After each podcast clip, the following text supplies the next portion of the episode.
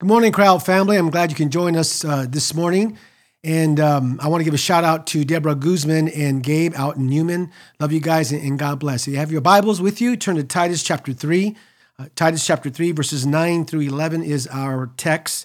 Uh, today's text, uh, Titus chapter 3, verses 9 through 11. We're now in part 8 of our series doctrine and devotion.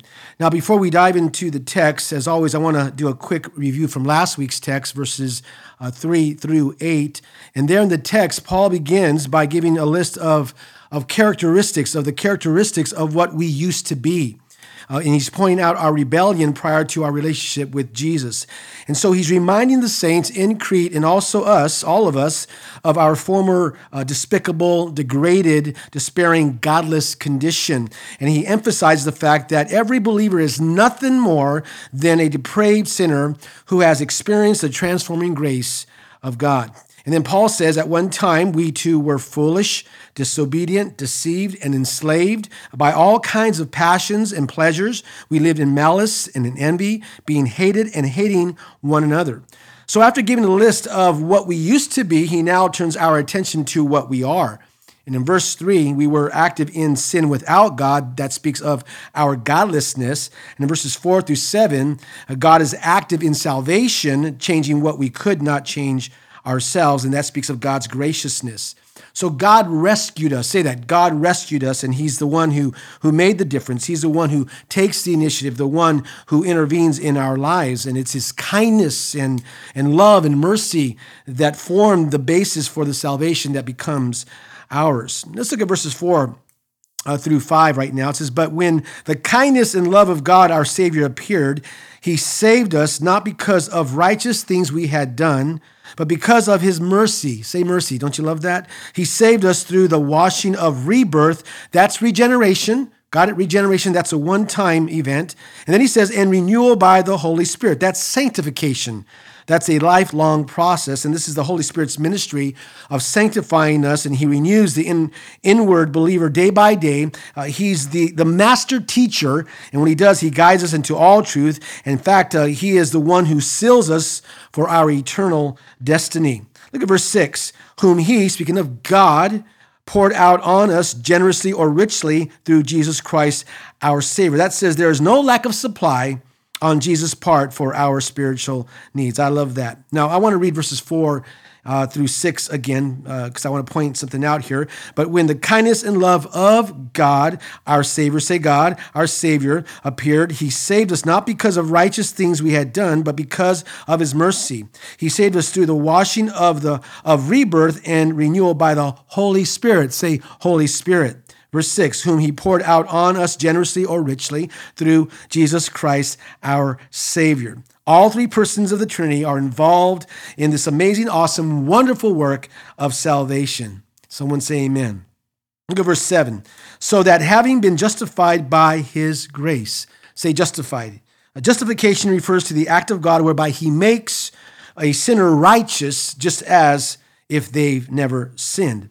Then he goes on to say we might become heirs. Now, if you're if you're saved, then, then you're in line for an incredible, incredible inheritance. And he says, having the hope of eternal life. Say hope of eternal life. So he saves us and keeps us saved. In other words, he, he preserves us, and we all have the hope of spending eternity in the presence of Jesus Christ. Look at verse 8. This is a trustworthy saying. Trustworthy saying refers back to the long sentence that runs from verses 4 through 7. And then he says, And I want you to stress these things. The word stress there means to affirm constantly so that we will never stop speaking of salvation and celebrating the transformation that only Christ can bring into a life.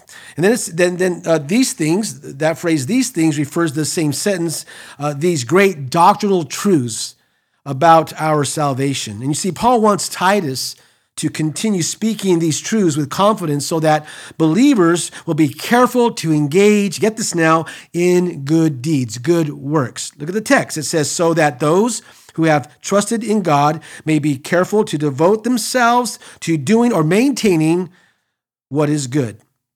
These things are excellent and profitable, say profitable, for everyone.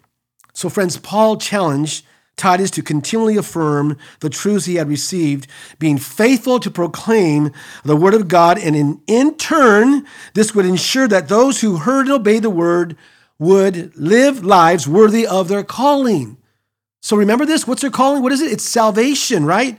It's salvation. Their life, their walk ought to measure up and be consistent with their calling. So the calling is salvation, and their life ought to measure up with that calling. If you got it, say amen. And Paul's point is that we are to live our lives in a way that, that reveals the transformation that has taken place through salvation in Jesus Christ. It's, it's listen now, it's living according to the word of God that results in good works and possesses a positive Christian witness. This would be profitable to the church and to society because Paul says these things are excellent and profitable for everyone. Now, I want to say this and I said it last week. It isn't enough just to know what the Bible teaches. We must put it into practice in our everyday lives. Got it?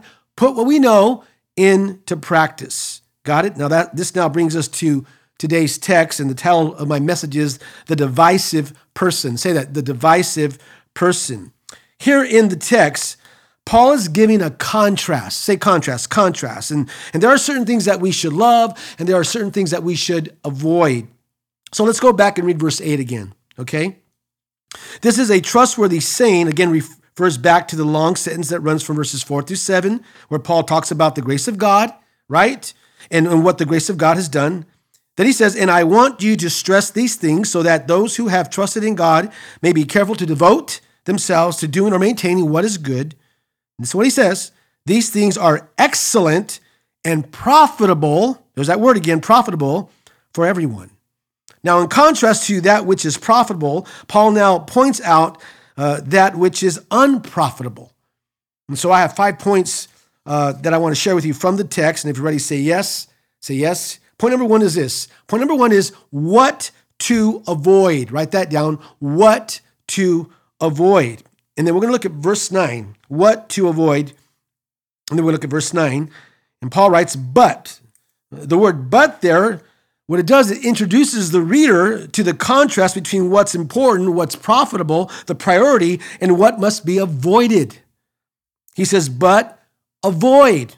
Well, avoid, we know that means uh, to turn oneself around or, or, or, going around something in order to avoid it, uh, to keep oneself away. It's in, it's in the imperative tense, which means that it's a command, not a suggestion. The New American Standard Bible uses the word shun, shun, which means to turn your back and walk away from. So I want you to follow me here, all right?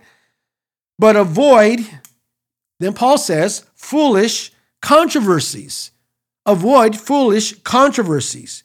In, in the Greek, the word foolish is moros, moros, which uh, from which we get the word the, our English word moronic, which we get our word moron, moron, excuse me, moron from. So we are to avoid or to shun moronic conversations, conversations about things that are of no value, foolish speculations or foolish questions that have to do with issues that have no clear biblical testimony. We are to avoid speculative subjects that stir up strife. Now, in Paul's closing uh, words to Timothy in his first letter to Timothy, 1 Timothy chapter 6, verses 20 through 21, again, that's 1 Timothy chapter 6, verses 20 through 21, he says this Timothy, guard what has been entrusted to your care. Guard it. Then he says this turn away from godless chatter and the opposing ideas of what is falsely called knowledge which some have professed and in, and in so doing have wandered from the faith. In 2 Timothy chapter 2, 2 Timothy chapter 2, verses 14 and verse 23, he says, Warn them before God against quarreling about words. It is of no value and only ruins those who listen. Verse 23 says this Don't have anything to do with foolish and stupid arguments because you know they produce quarrels. Now, I want to say this. Paul is not implying that we shouldn't discuss or defend the truth. Rather, he's warning against foolish controversies. Foolish controversies. And then he goes on to say this avoid uh, foolish controversies and genealogies. Genealogies. In, in 1 Timothy chapter 1, verse 4, 1 Timothy 1, verse 4, Paul refers to these genealogies as endless. They go on and on and on. And you see, some use their genealogy, or in other words, their, their Jewish roots, as a claim to superiority over those who didn't have similar family trees like they had uh, more favor with god and they thought they thought they had the inside track uh, because of their association well paul in philippians chapter 3 verses 5 and 6 philippians 3 5 and 6 gives us the greatest illustration out of it and he says this circumcised on the eighth day of the people of Israel, of the tribe of Benjamin, a Hebrew of Hebrews, in regard to the law of Pharisee. As for zeal, persecuting the church, as for righteousness based on the law, faultless. So, what Paul does, Paul puts all of these advantages up here, right? All these genealogical table, uh, all this genealogical table, and then he just, what he does, he just throws it all away. Verses 8 and 10 of Philippians 3 this is what Paul says. What is more, I consider everything, everything he just talked about, a loss because of the surpassing worth of knowing Christ Jesus my Lord, for whose sake I have lost all things. I consider them garbage that I may gain Christ and be found in him, not having a righteousness of my own that comes from the law. Did you get that? From the law but that which is through faith in Christ, the righteousness that comes from God on the basis of faith.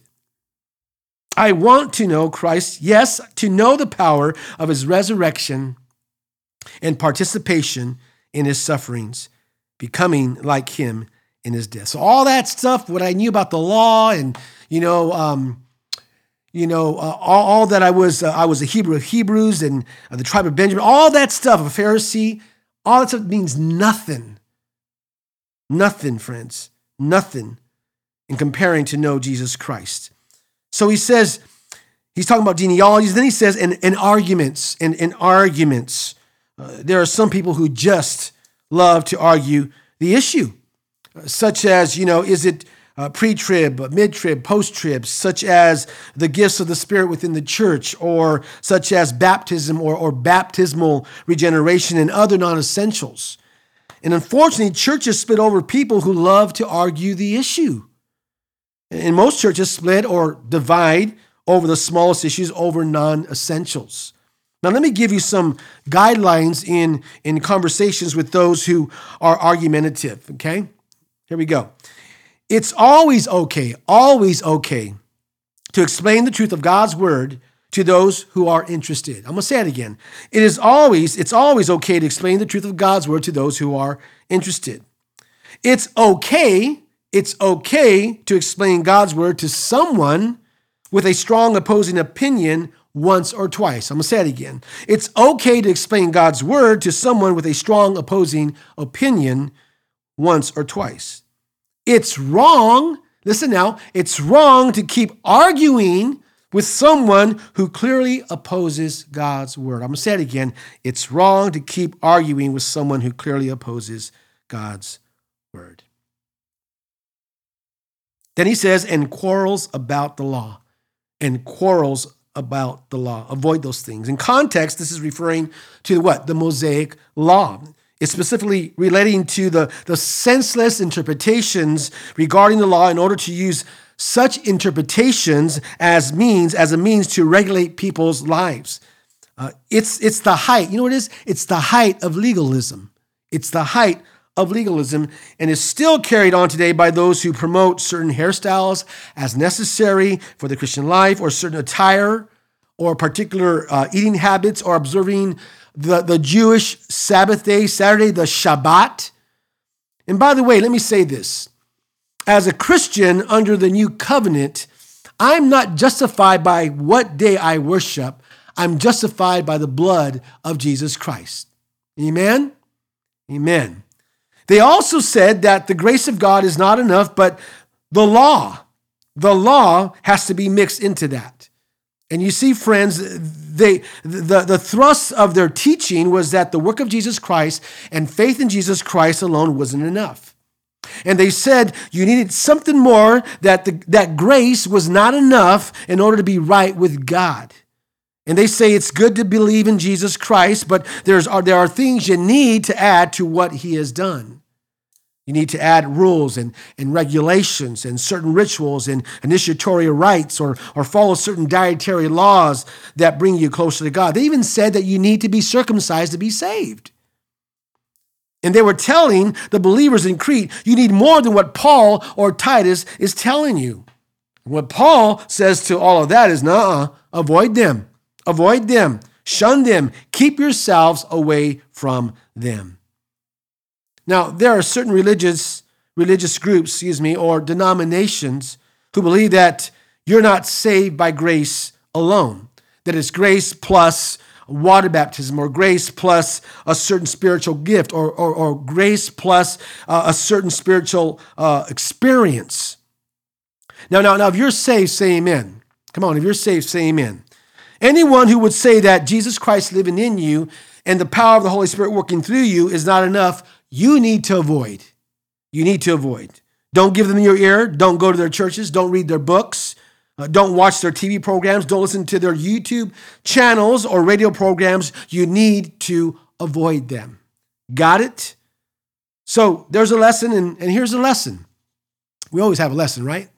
Jesus, here's a lesson Jesus is enough. Say that. Jesus is enough. His redeeming work on the cross is enough. It's not Jesus plus this or Jesus plus that. It's not Jesus plus works or Jesus plus the law. No, it's Jesus, period. Jesus, period. The law, listen now, the law reveals my sin, but the law cannot take away my sin. Only Jesus' redemptive work on the cross can. And you see, God gave the law for a very express purpose. It wasn't for us to live by. God gave the law to show us our need of a righteousness which is not our own. So I want you to follow me here. The law was given for the express purpose to show us in our self righteousness and all of our performance that we fall short of God's righteous standard. We fall short of the glory of God. Romans 3:23, right? Romans 3:23, for all have sinned and fall short of the glory of God.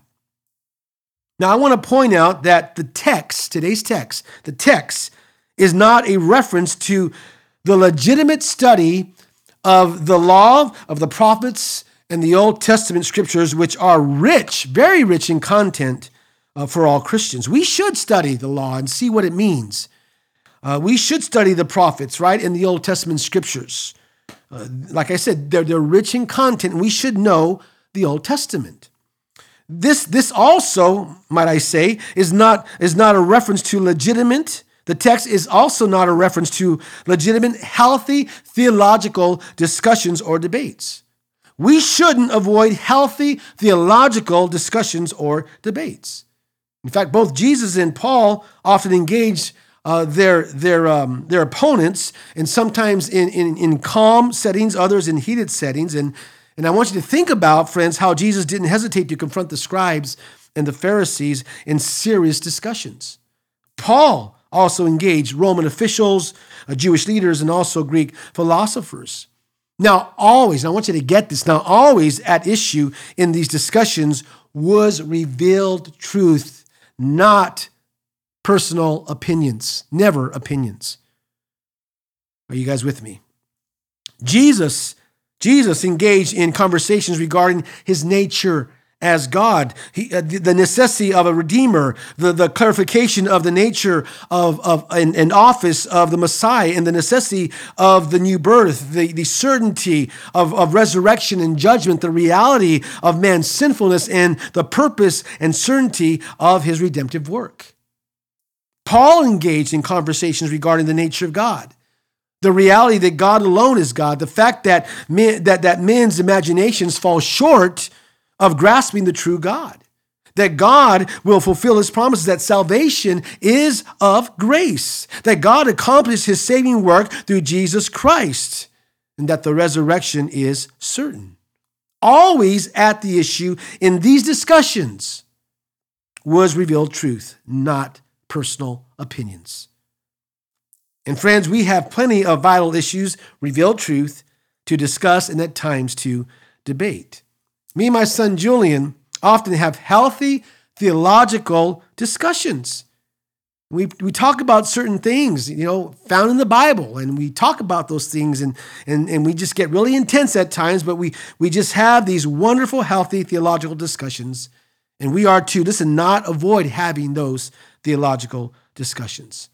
But what Paul says is this, but we are to what? Avoid foolish controversies and genealogies and arguments and quarrels about the law. If you got it, say got it. So, number one is what to avoid. Point number two is why to avoid it. Why to avoid it. Okay, point number two is why to avoid it. Write that down. And we're going to look at, look at the very end of verse 9. Look at the end of verse 9. Paul says, Because these are unprofitable and useless. This stands in marked contrast uh, to the things that are profitable that we saw in verse 8. Remember, in verse 8. In other words, Paul's saying that these kinds of discussions here in verse 9 are a total waste of time. And God doesn't want his people having them because they cause disputes rather than edification. They tear down rather than build up. In fact, they, they can even keep God's work from advancing. And Paul is telling Titus much of what he said to Timothy in 1 Timothy chapter 1, verses 3 through 7, 1 Timothy 1, verses 3 through 7, where Paul says, As I urge you when I went to Macedonia, stay there in Ephesus so that you may command certain people not to teach false doctrines any longer, or to devote themselves to myths and endless genealogies. This is what he says such things promote controversial speculations rather than advancing God's work which is by faith. Do you get that? Then he goes on to say the goal of this command is love, which comes from a pure heart and a good conscience and a sincere faith. Some have departed from these and have turned to meaningless talk. They want to be teachers of the law, but they do not know what they are talking about or what they so confidently, confidently affirm. Now, if you're saved, say amen. We need to guard our hearts, striving to prioritize the gospel while refusing to be sidetracked with senseless, unprofitable debates and discord.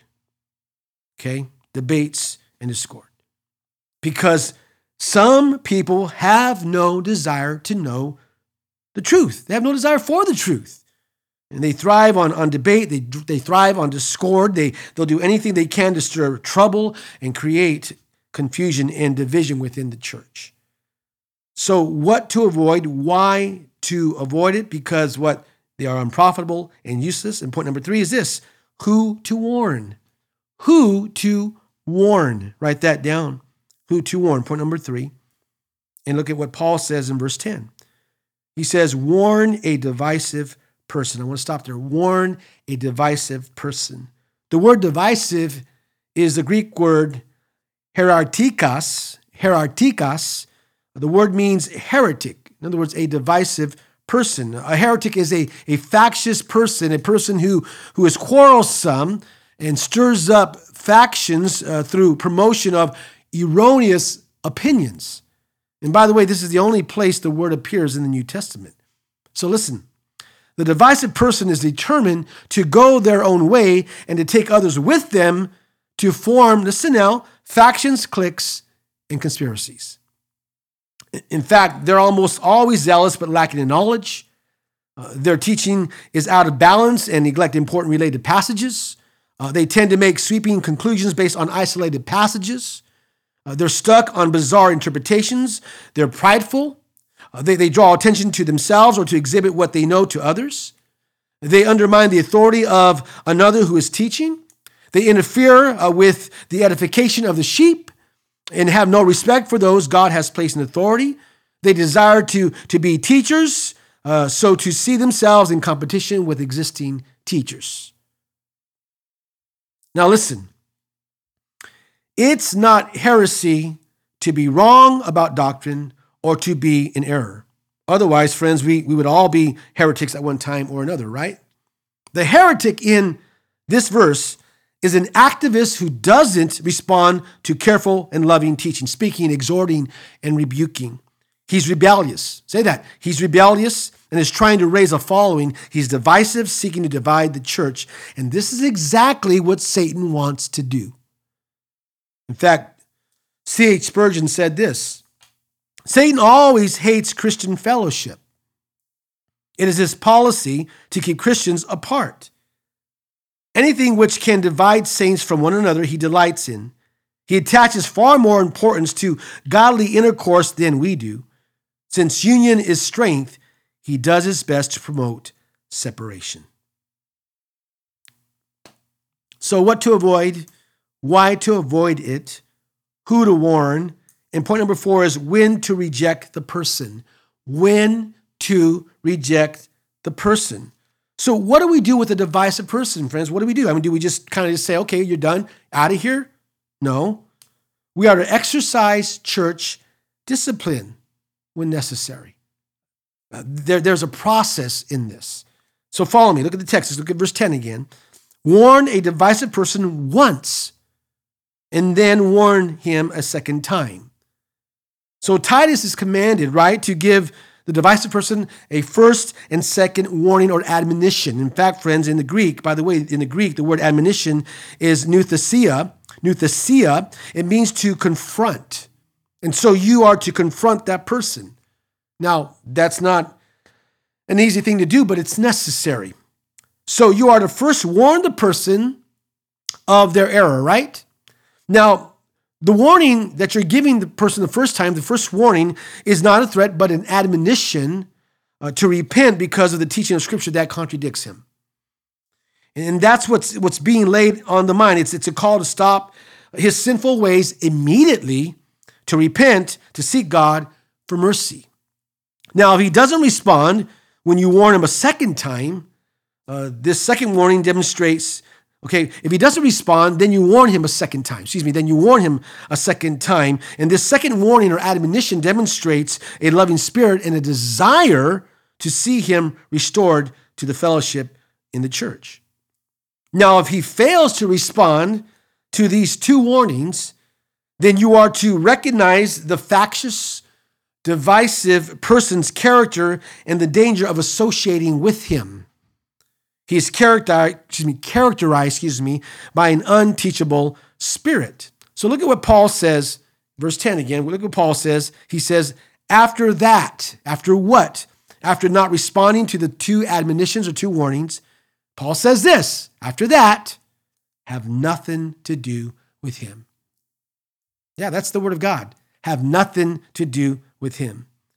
The divisive person is to be rejected that is, friends, Titus is to refuse him, to have nothing to do with him. And Paul says, reject, to reject that person, to reject him. And you see here in the text, Paul is summarizing church discipline following the model of Jesus Christ in Matthew chapter 18, verses 15 through 17. Again, Matthew 18, verses 15 through 17, where Jesus addressed uh, church discipline. And he says this if your brother sins against you, go and point out their fault just between the two of you. So that's the first time that you confront, right? Confront him. If they listen to you, you have won them over. But if they will not listen, take one or two others along, so that every matter may be established by the testimony of two or three witnesses. So that's the second time you confront him. If they still refuse to listen, tell it to the church. And if they refuse to listen even to the church, treat them as you would a pagan or tax collector. In other words, an outcast.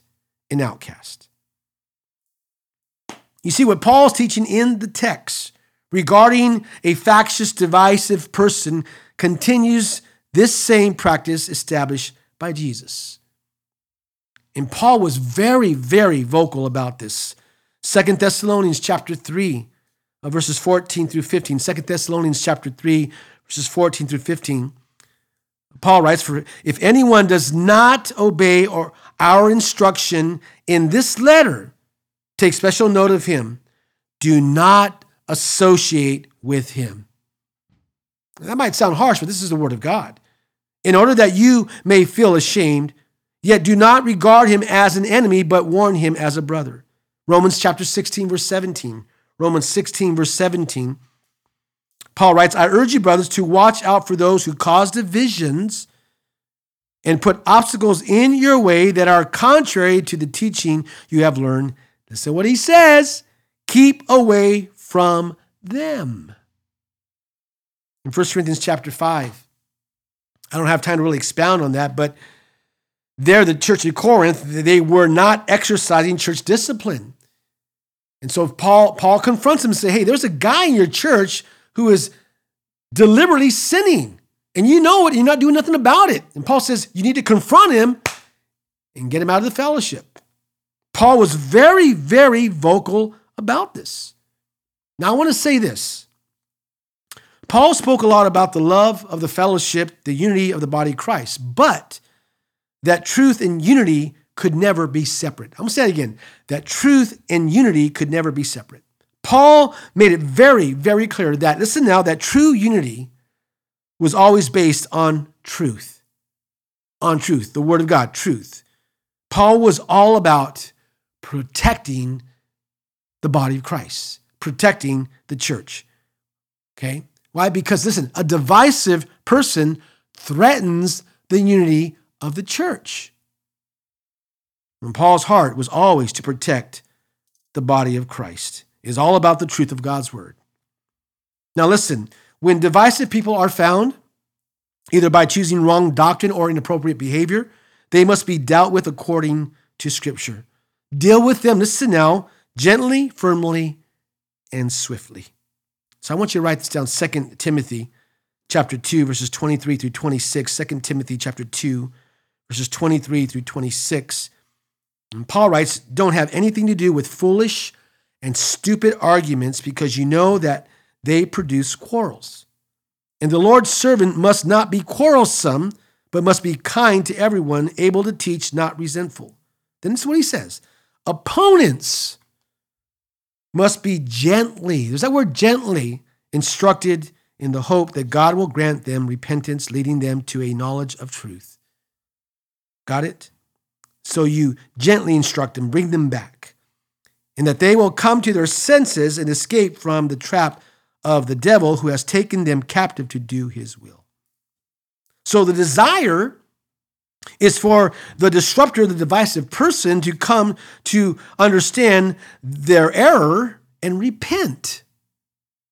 Now, if they will not heed to wise counsel, if they will not heed to correction, the church then is to what? reject them, to put them out. That's what the text says.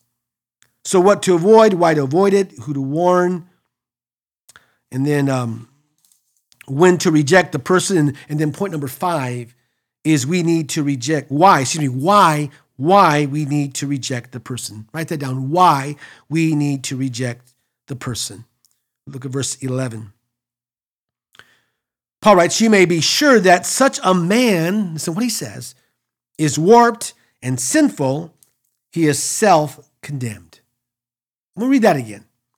You may be sure that such a man, such a man that he describes, is warped and sinful. He is self condemned. You see, the divisive person's refusal to listen has shown exactly what kind of person he is and his refusal to heed to, to strong teaching and correction shows that his error is of the heart as well as, as of the mind. So, as to his character, this kind of person is warped, right? The, the word is also used there is also the word perverted. So, this kind of person is warped, perverted. Look at the text. Such a man is what? Warped. That's an odd Greek word that means to be completely turned, completely turned inside out. This person is completely twisted in their thinking. They're in a state of being completely disoriented from the truth. And they put their own slant on the truth. They are just the opposite of what God would have them be, do, and say. As to his character, this kind of person is sinning. Look at the text and sinful. So they believe and promote false doctrine. And they think that they're continually, continually, excuse me, right with their free thinking. Hey, listen, hey, they're not just confused, they're continually sinning.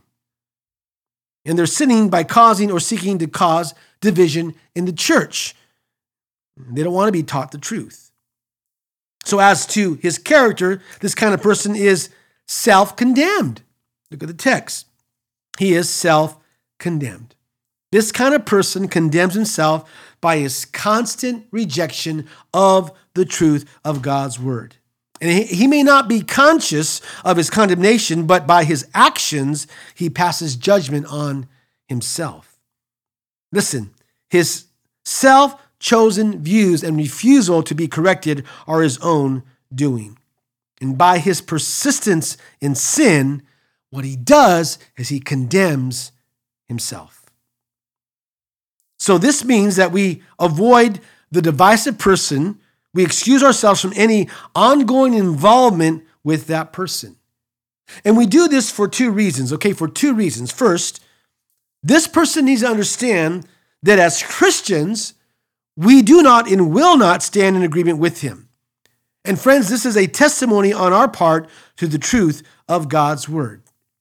The second reason is this we need to realize our own propensity to be affected by the factious, divisive person's poison. So we don't give him ground to sow his seed of discord. Got it? Now, I want to say this, and I want you to hear my heart.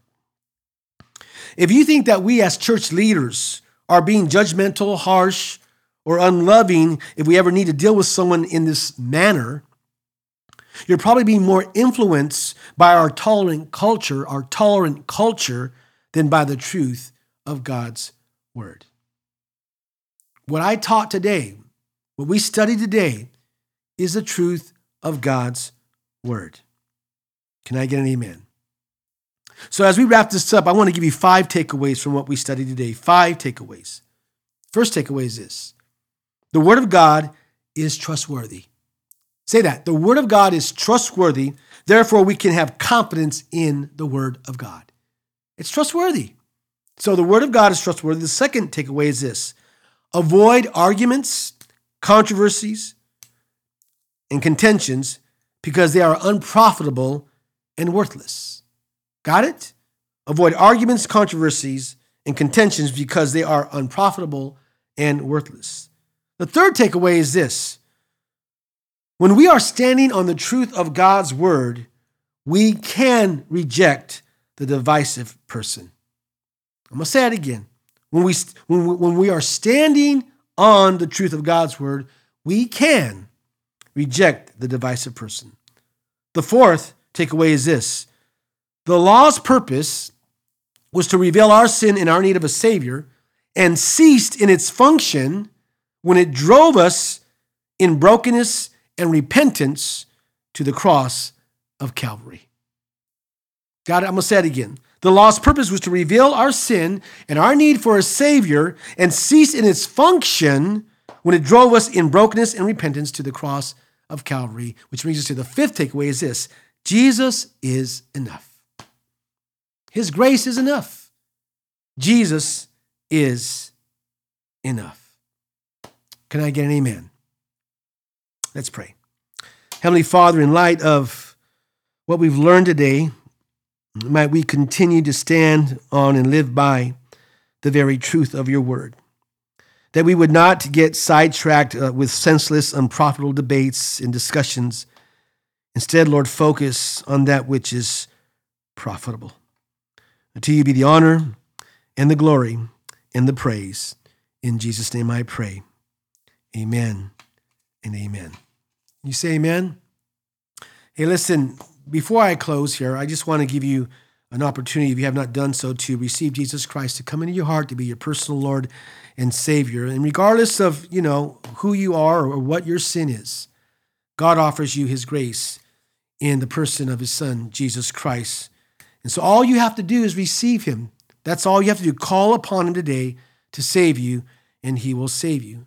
Acts chapter 2, verse 21 says this, and everyone who calls on the name of the Lord will, not might, but will be saved.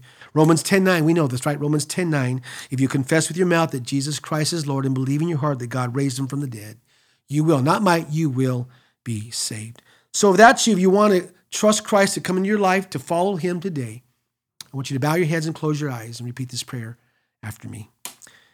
Uh, Dear Jesus, I admit that I'm a sinner and I need you to come into my life to save me, to cleanse me, and to change me.